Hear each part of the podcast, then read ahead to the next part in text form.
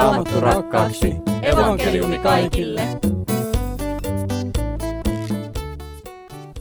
Oikein siunattua ensimmäistä adventtisunnuntaita. Tervetuloa Raamattu ohjelman pariin.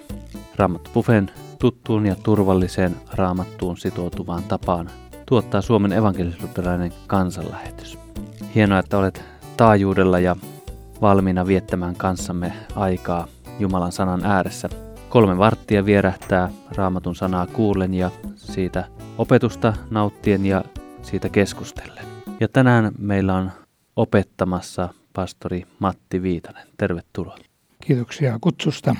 Sain semmoisen vihjeen, että sinulla on pyöreitä vuosia pappina nyt kun tämä ohjelma tulee ulos, eli olet 20 vuotta toiminut pastorina. Joo, siis olin aikanaan vanhaksi mieheksi nuori pappi. Eli olin jo 50 vuotta täyttänyt, kun sain pappisvihkimyksen Helsingin tuomiokirkossa vuonna 1999. Tästä tulee sellainen mielenkiintoinen näköala, että jotakin on tapahtunut noina 50 vuonna. Mitä Matti Viitanen on tehnyt ennen kuin oli pastori? Tai minkälainen tie sinulla on? No, olin ennen sitä, niin olin edelleen silloinkin taivaan ja maan välillä. Olin ilmanvoimissa ja Finnaarilla lentäjänä 25 vuotta. Siinä tuli toisenlainen näkemä, elämän näkemys tai kokemus. Millainen rutistus se oli 50 vuoden kieppeillä hankkia uusi ammatti? No se oli suoraan sanottuna hyppäämistä liikkuvaan junaan. Kun 50-vuotiaana no, lähtee tämmöiseen touhuun, niin kaikki olettaa, että tuon ikäinen ihminen osaa jo kaikki, mitä nyt sitten nuorille opetetaan. Eli siis kun kolmekymppisenä tai kaksivitosena koulusta tulleet tulevat pastoreiksi, niin heillähän niin kuin melkein kädestä pitäen sitten opetetaan kaikkea, mutta 50 hän tietää jo kaikki. Se on sillä tavalla aika huikea ero. Hmm. Valtava prosessi, mutta hienosti se on kantanut 20 vuotta pappina ja tänään saat toteuttaa tuota kutsumusta opettamalla meitä. Kiitos. Sitten täällä studiossa on keskustelijoina aluekoordinaattori Juhani Koivisto. Tervetuloa. Kiitos. Voisi sinunkin tietä käydä kysymään, mutta ehkä nyt vain esitellään teidät keskustelijat. Sitten toisena keskustelijana raamattukouluttaja ja Uusi Tielehden päätoimittaja Leif Nummela. Tervetuloa. Kiitos. Nyt kyllä jää kutkuttamaan, kutkuttamaan, että te olette molemmat kanssa jossakin vaiheessa papiksi tulleet, että täytyy kysyä, minkälainen prosessi teillä tähän kutsumukseen on liittynyt? No minä opiskelin teologiaa ja sitten vihittiin papiksi 40, vähän yli 40 vuotta sitten, että vähän enemmän aikaa kuin Matilla, mutta olen ollut tässä yhdessä tehtävässä. Sinä olet ihan jälkeen. nuoresta lähtien sitten. Niin. Mulla on samanlainen kehitys kuin Matilla, että mä olen vasta aikuisena vihitty papiksi, että ei ole kymmentäkään vuotta vielä. Voisiko tätä tarkentaa hieman, tätä prosessia? No, mä, oon, tota, mä, mä oon siis Inkerin kirkon pappi. Mä en ole äh, Suomen kirkon pappi, että mä tota, sain siellä vihkimyksen. Ja vierailet säännöllisesti? Joo, vierailen Venäjällä ja, ja tota, on tehnyt siellä paljon työtä. Eli tämä on tämmöinen mielenkiintoinen asetelma, että sinä olet tavallaan niin kuin lähetyspappi kotimaassa. Sinä käyt siellä Inkerin kirkon parissa toteuttamassa tätä pappiskutsumusta. Joo, pappiudessahan on aina kaksi puolta, että siinä on se puoli, että sä olet jossakin tekemässä sitä pappin työtä ja sulla on kutsumusvokaatio johonkin, niin kuin sanotaan, tai, ja sitten että sä oot kuitenkin toisaalta aina pappi aina ja kaikkialla, kun sut on kerran vihitty papiksi, että siinä on niin kuin ne kaksi puolta. Hmm. Kiitos näistä vähän syvemmistä esittelyistä tällä kertaa. Ollaan ensimmäisessä adventissa ja ensimmäisen adventin teema on Kuninkaasi tulee nöyränä. Hiljennytään pienesti rukoukseen ja jatketaan sitten tutkimaan pyhäpäivän teemaa. Jeesus Kristus, katsomme sinua. Kiitos kaikesta siitä, mitä Raamattu kertoo sinusta. Kiitos, että saamme pyhän hengen kautta ymmärtää ja vahvistua uskossamme. Kiitos, että olet ilmoittanut meille itsesi. Nimessäsi Jeesus, aamen. Ja pyhäpäivän teema on Kuninkaasi tulee nöyränä ja kirkkovuosikalenteri selittää teemaa seuraavin sanoin. Kirkkovuoden ensimmäinen sunnuntai julistaa, että Jumala ei ole kaukana meistä. Hän lähestyy kansansa antakseen sille pelastuksen uuden ajan. Hoosiannaa laulaen tervehdimme Jeesusta kuninkaanamme ja iloitsemme siitä, että hän on tullut ja vapauttanut meidät yhteyteen Jumalan ja toistemme kanssa. Päivän evankeliumit liittävät adventin ja joulun palmusunnuntaihin ja pääsiäisen tapahtumiin. Näin kirkkovuoden pääsiäiskeskeisyys tulee esille alusta lähtien.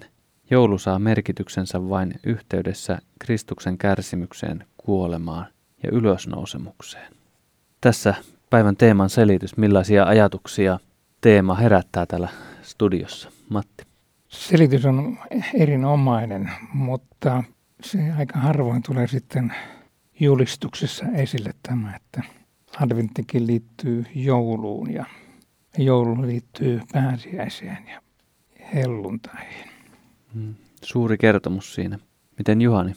Niin se muistuttaa siitä, että kristillinen uskon sanoma on yksi kokonaisuus, jossa Jeesuksen syntymä, kuolema, ylösnousemus, taivaaseen astuminen liittyvät yhteen, eikä mitään osaa voi niistä ikään kuin irrallaan, irralleen ottaa toisia pois sulkien. Hmm. Joo, niin kuin tässä jo todettiin, sehän on ihan niin kuin kristillisen uskon ydintä, että Jumala tulee meidän luoksemme ja kaikki mitä hän sitten täällä tekee, niin sillä on mittaamaton valtava merkitys meille, pelastava merkitys. Jeesus on tullut ihmiseksi ja, ja, ja tekee pelastustyötään tässä. Hmm. Näistä ajatuksista jatketaan sitten Jumalan sanan pariin ja tänään Matti opetat päivän lukukappaleesta ja tuo lukukappale on Sakarian kirjan kohta yhdeksännestä luvusta sen yhdeksän ja kymmenen jakeet ja pyydän Juhani, voisitko sinä lukea meille tuon kohdan? Iloitse tytär Sion, riemuitse tytär Jerusalem, katso kuninkaasi tulee. Vanhurskas ja voittoisa hän on, hän on nöyrä, hän ratsastaa aasilla. Aasi on hänen kuninkaallinen ratsunsa. Hän tuhoaa sotavaunut Efraimista ja hevoset Jerusalemista. Sotajouset hän lyö rikki. Hän julistaa kansoille rauhaa. Hänen valtansa ulottuu merestä mereen, Eufratista maan ääriin asti.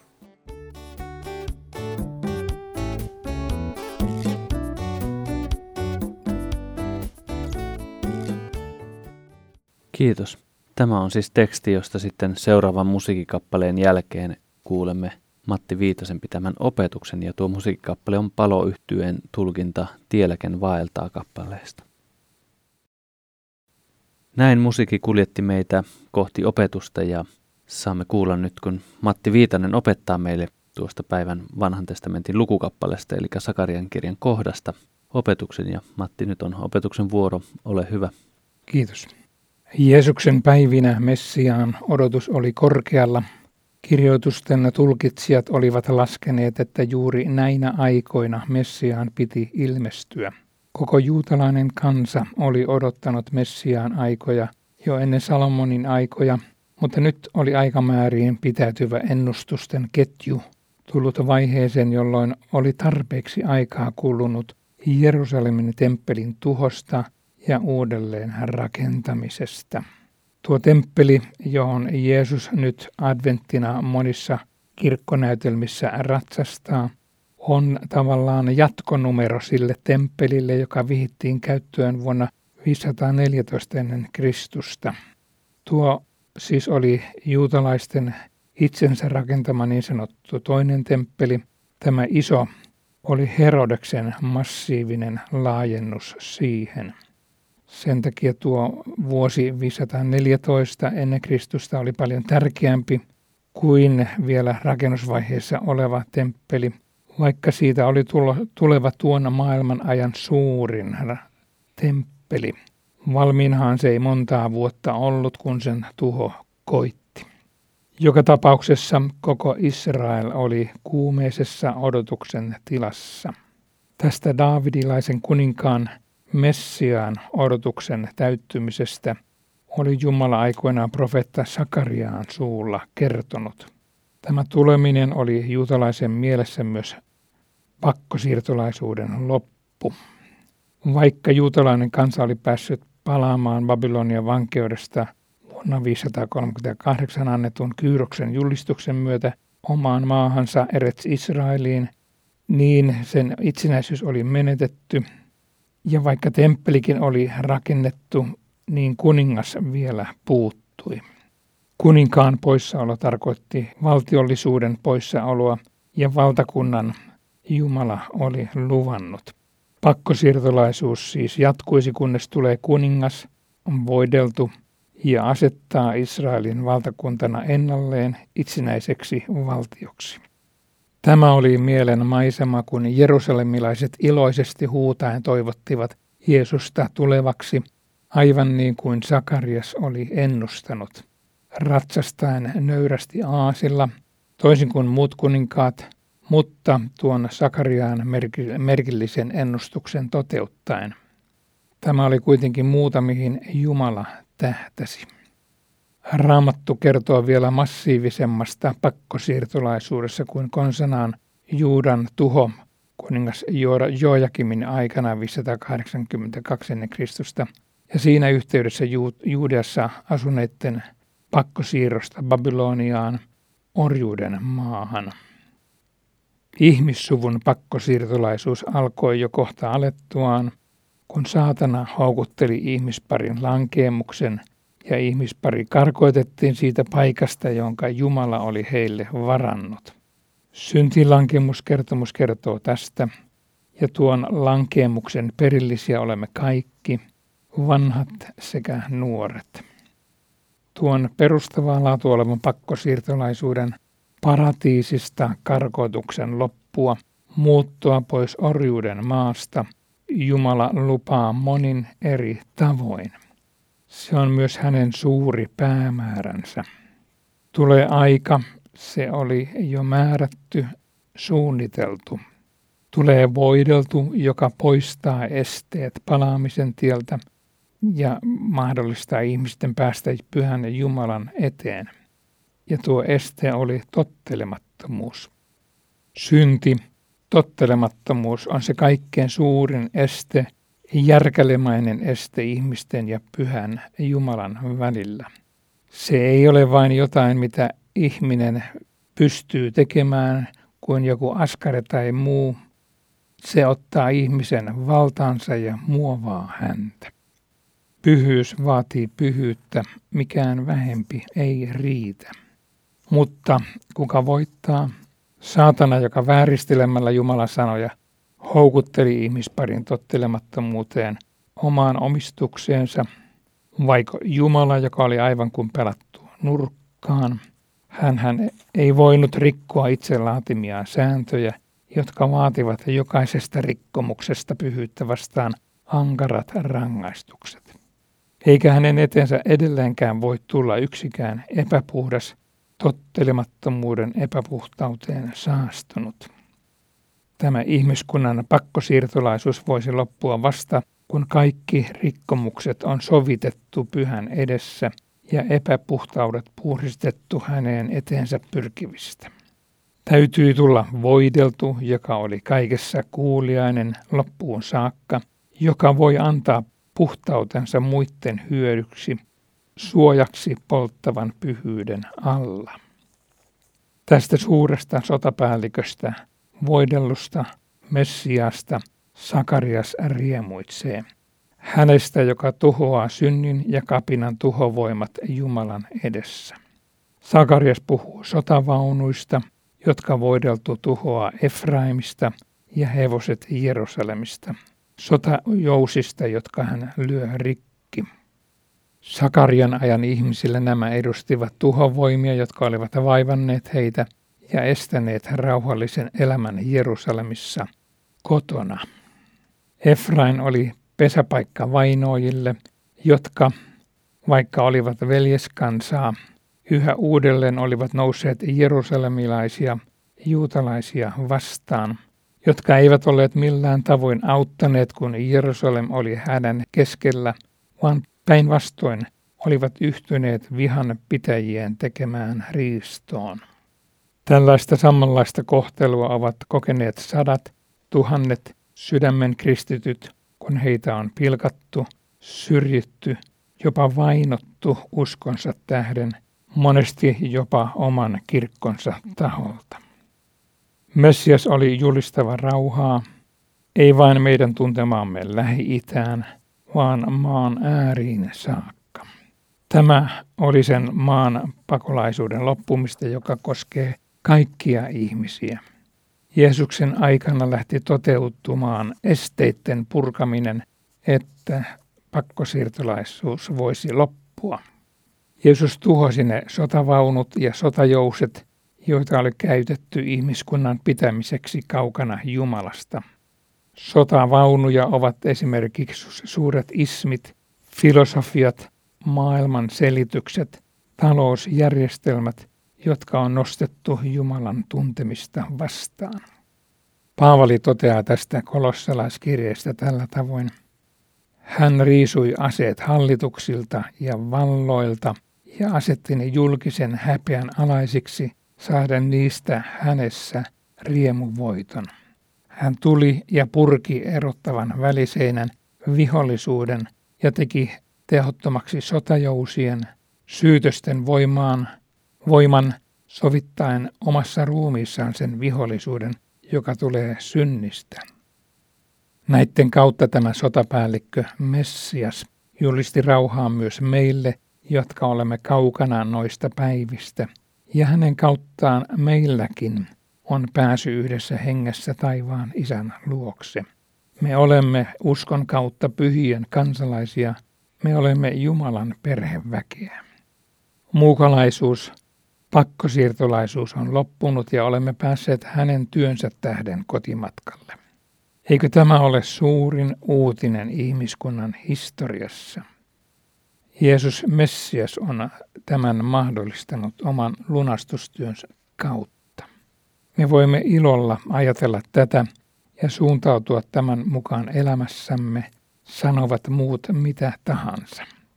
Joka innostuu ja jaksaa lähtemään kertomaan tästä, tehköön sen iloiten joka on voimaton ja sidottu sairaudella tai muulla paikalleen, olkoon kuitenkin varma siinä toivossa, että yhtenä päivänä Messiaan uudistava voima tulee myös heidän osakseen. Odottaminen jatkuu, Messiaan kuninkaallinen paluu ei ole vielä tapahtunut, mutta onko se ilokasta vai pelokasta odottamista? Iloista se on jokaiselle, joka murehtii omaa ja muiden kapinallisuutta Jumalaa vastaan ja turvaa Messiaan Jeesuksen lunastustyöhön ja uskoo syntinsä anteeksi Jeesuksen nimessä ja veressä. Kauhistavan pelottava se on jokaiselle, joka tätä pilkkaa ja pitää sitä vanhentuneen satuna, jonka voi ja pitää jo heittää pois. Kumpaanko ryhmään sinä, hyvä kuulijani, kuulut? Kiitos Matti opetuksesta. Eli meitä opetti juuri Matti Viitanen ja studiossa sitten keskustelijoina Leif Nummela ja Juhani Koivisto. Ja keskustelun pariin kuljemme musiikin kuljettamana Rauno Karmitsa esittää kappaleen Missä rakkaus kestää aina. Ja tuon musiikkappaleen jälkeen tulee mainoskatko, jossa tulee tietoa, miten voit tukea toimintaamme. Tämän ohjelman tuottaa Suomen evankelisluterilainen kansanlähetys.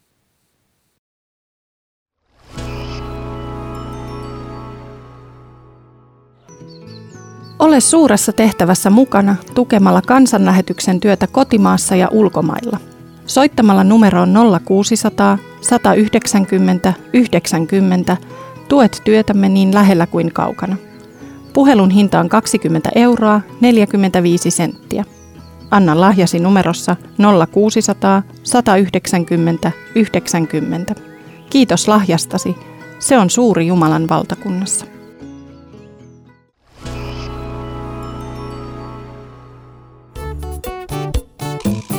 Raamattu rakkaaksi. Evankeliumi kaikille.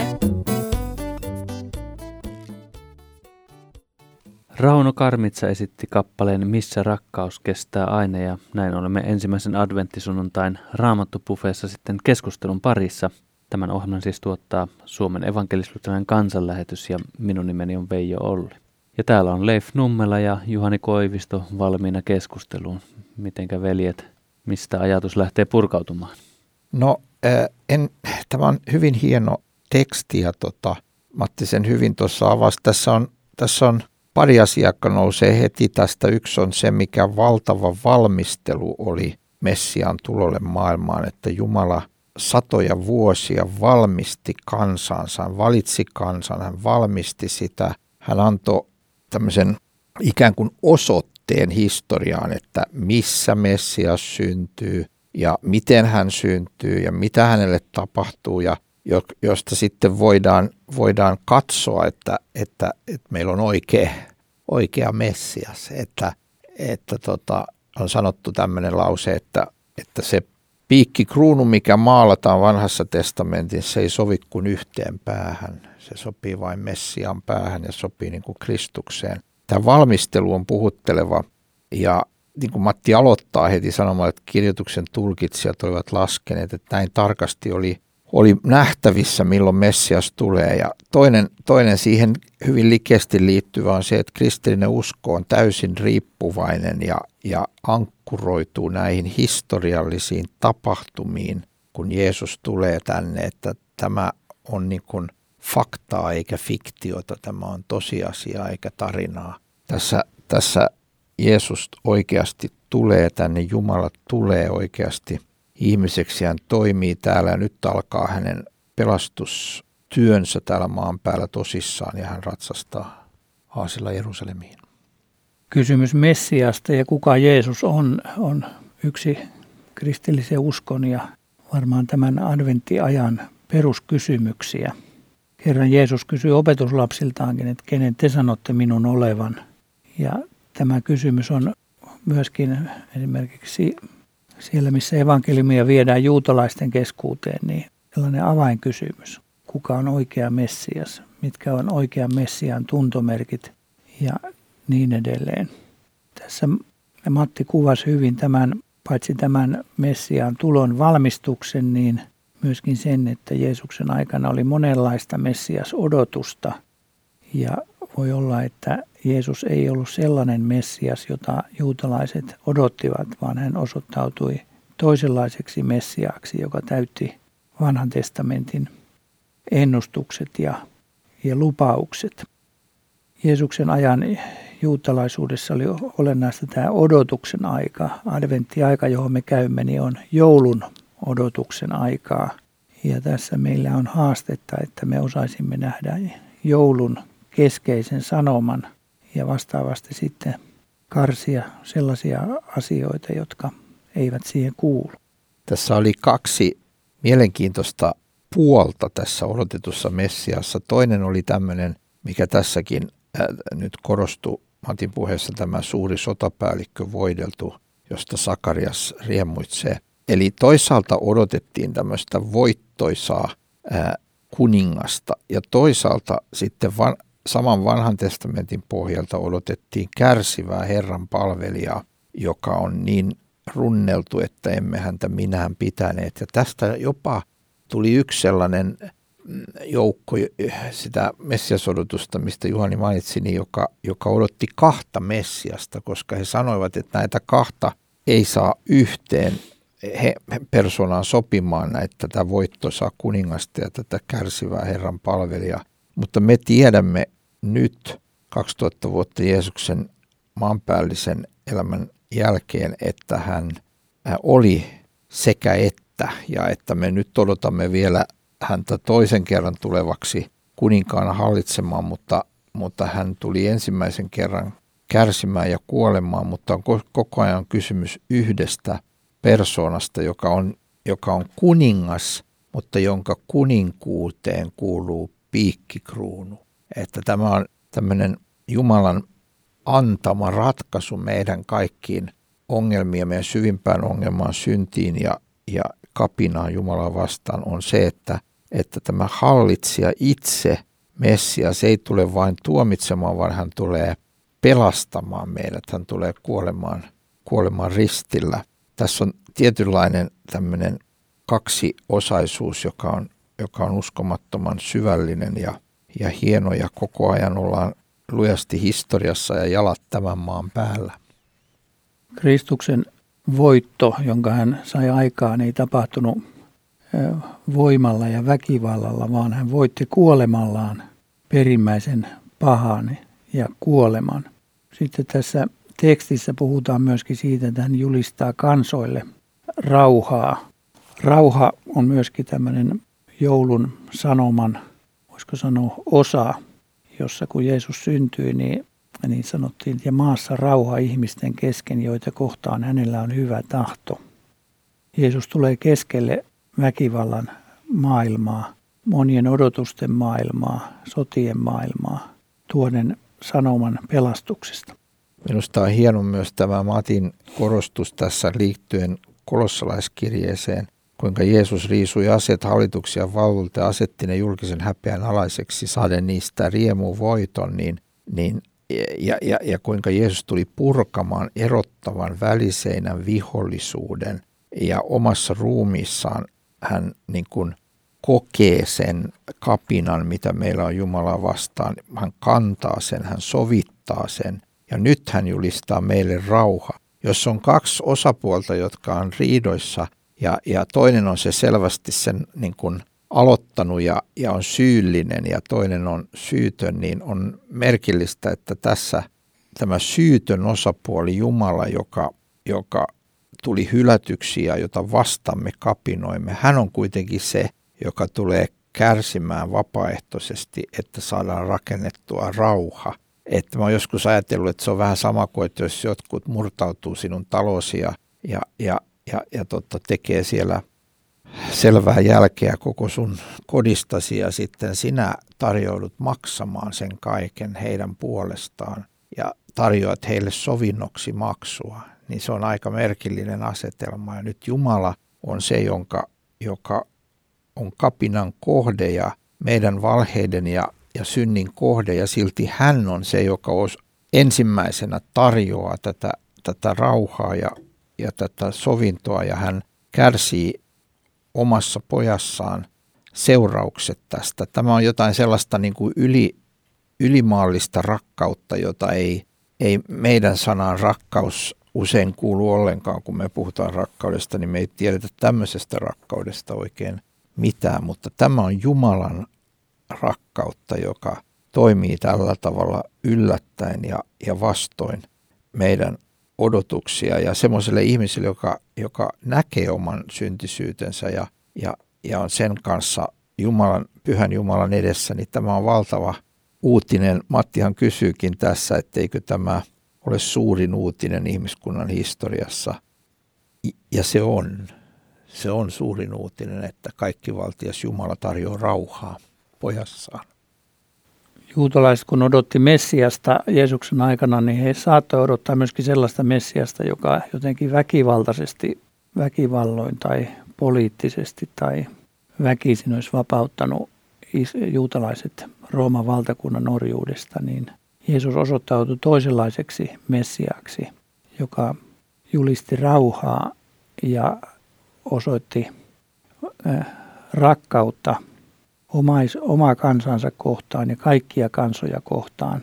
Mutta toisaalta, toisaalta hän, niin kuin kolossalaiskirjassa on, riisui aseet hallituksilta ja valloilta ja asetti ne julkisen häpeän alaiseksi. Hänellä oli tällainen kiistämätön valta kaiken yläpuolella ja hän sai sitten voiton voittamalla tai kuolemallaan voittamalla pahan vallat.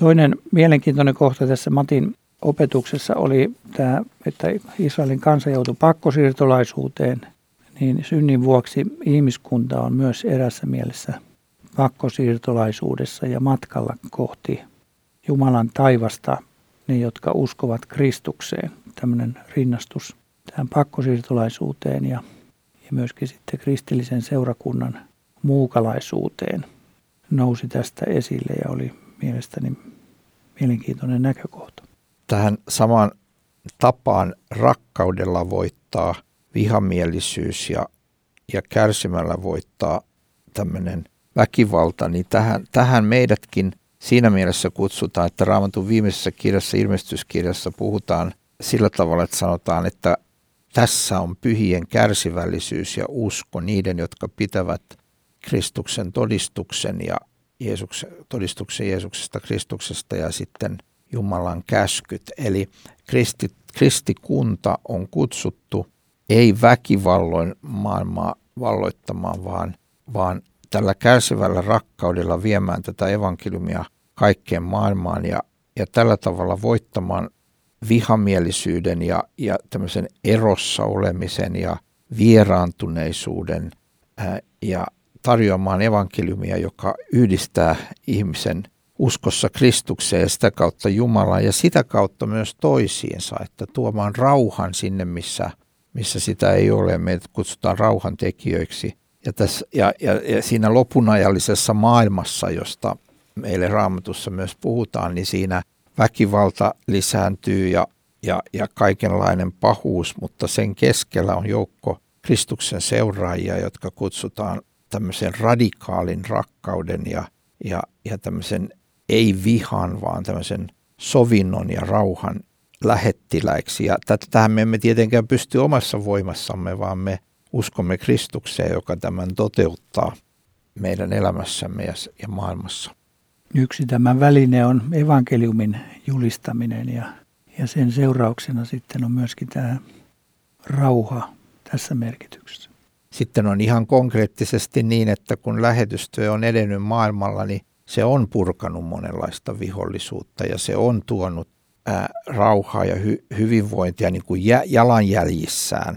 Että se on tuonut koulutusta, se on tuonut sairaanhoitoa, se on tuonut kehitystä, se on tuonut kaikkea aina lukutaidosta vaatetukseen saakka, että se on tuonut niin kuin paljon, paljon hyvää hedelmänä, mutta sen kärkenä on tämä evankeliumi Jeesuksesta Kristuksesta, joka, joka omassa ruumissaan purkaa tämän, tämän vihollisuuden. Me ollaan tämän tekstin kanssa niin kuin aivan kristinuskon ytimessä siinä, mitä Jeesus tekee ristillä. Ja sitten vielä se korostus, että hän on kyllä todellakin tulossa takaisin kuninkaana hallitsemaan. Ja silloin hän ei enää tule syntymään Betlehemiin eikä, eikä niin kuin tämmöisenä viattomana pienenä lapsena, niin kuin hän oli viaton pieni lapsi, niin hän ei enää tule siinä heikkoudessa ja, ja pienuudessa, vaan hän tulee suuruudessa ja vallassa ja kirkkaudessa. Ja silloin on liian myöhä tehdä sovinto. Se pitää tehdä nyt tämän elämän aikana.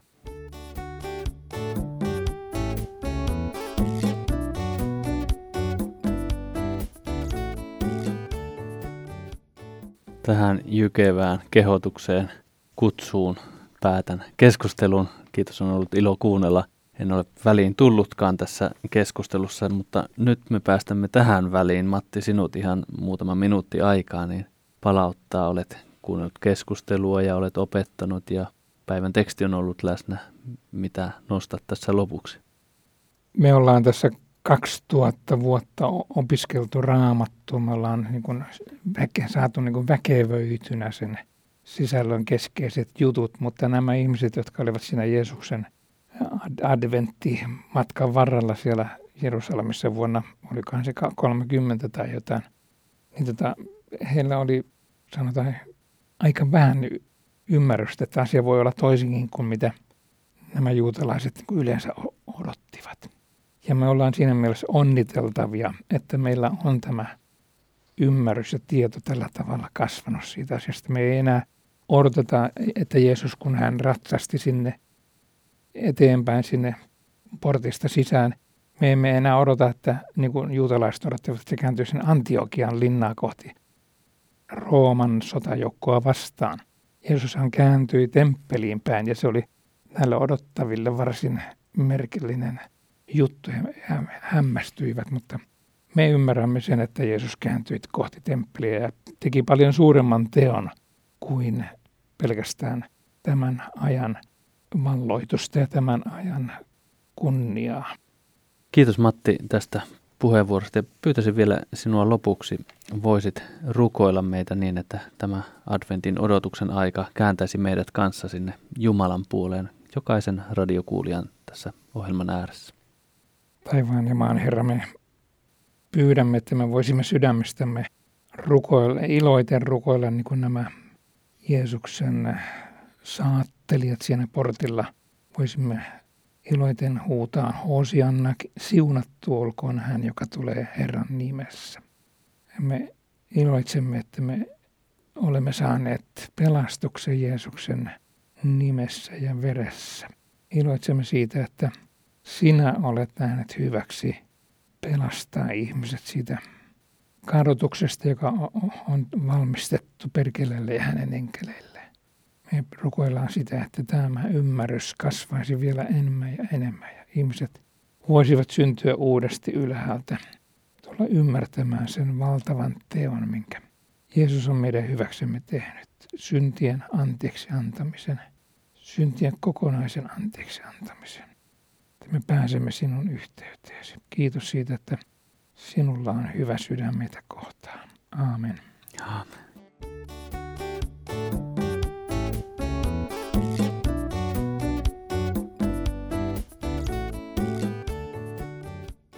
Kiitos teille kaikille studiossa, eli täällä studiossa Matti Viitanen, Juhani Koivisto ja Leif Nummella ja yksi äänetön osapuoli, joka tulee sitten koko ohjelman äänen myötä luoksen, eli Tomi Jurvanen tekniikassa.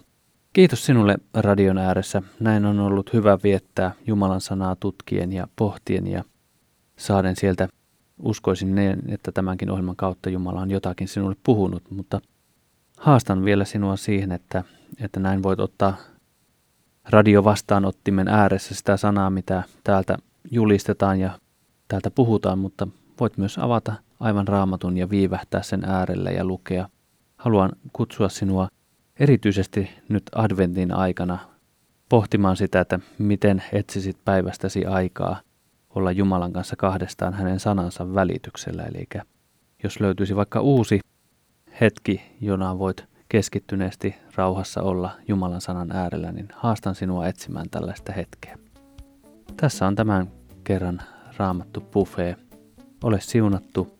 Ensi viikolla jatketaan kuulemisiin.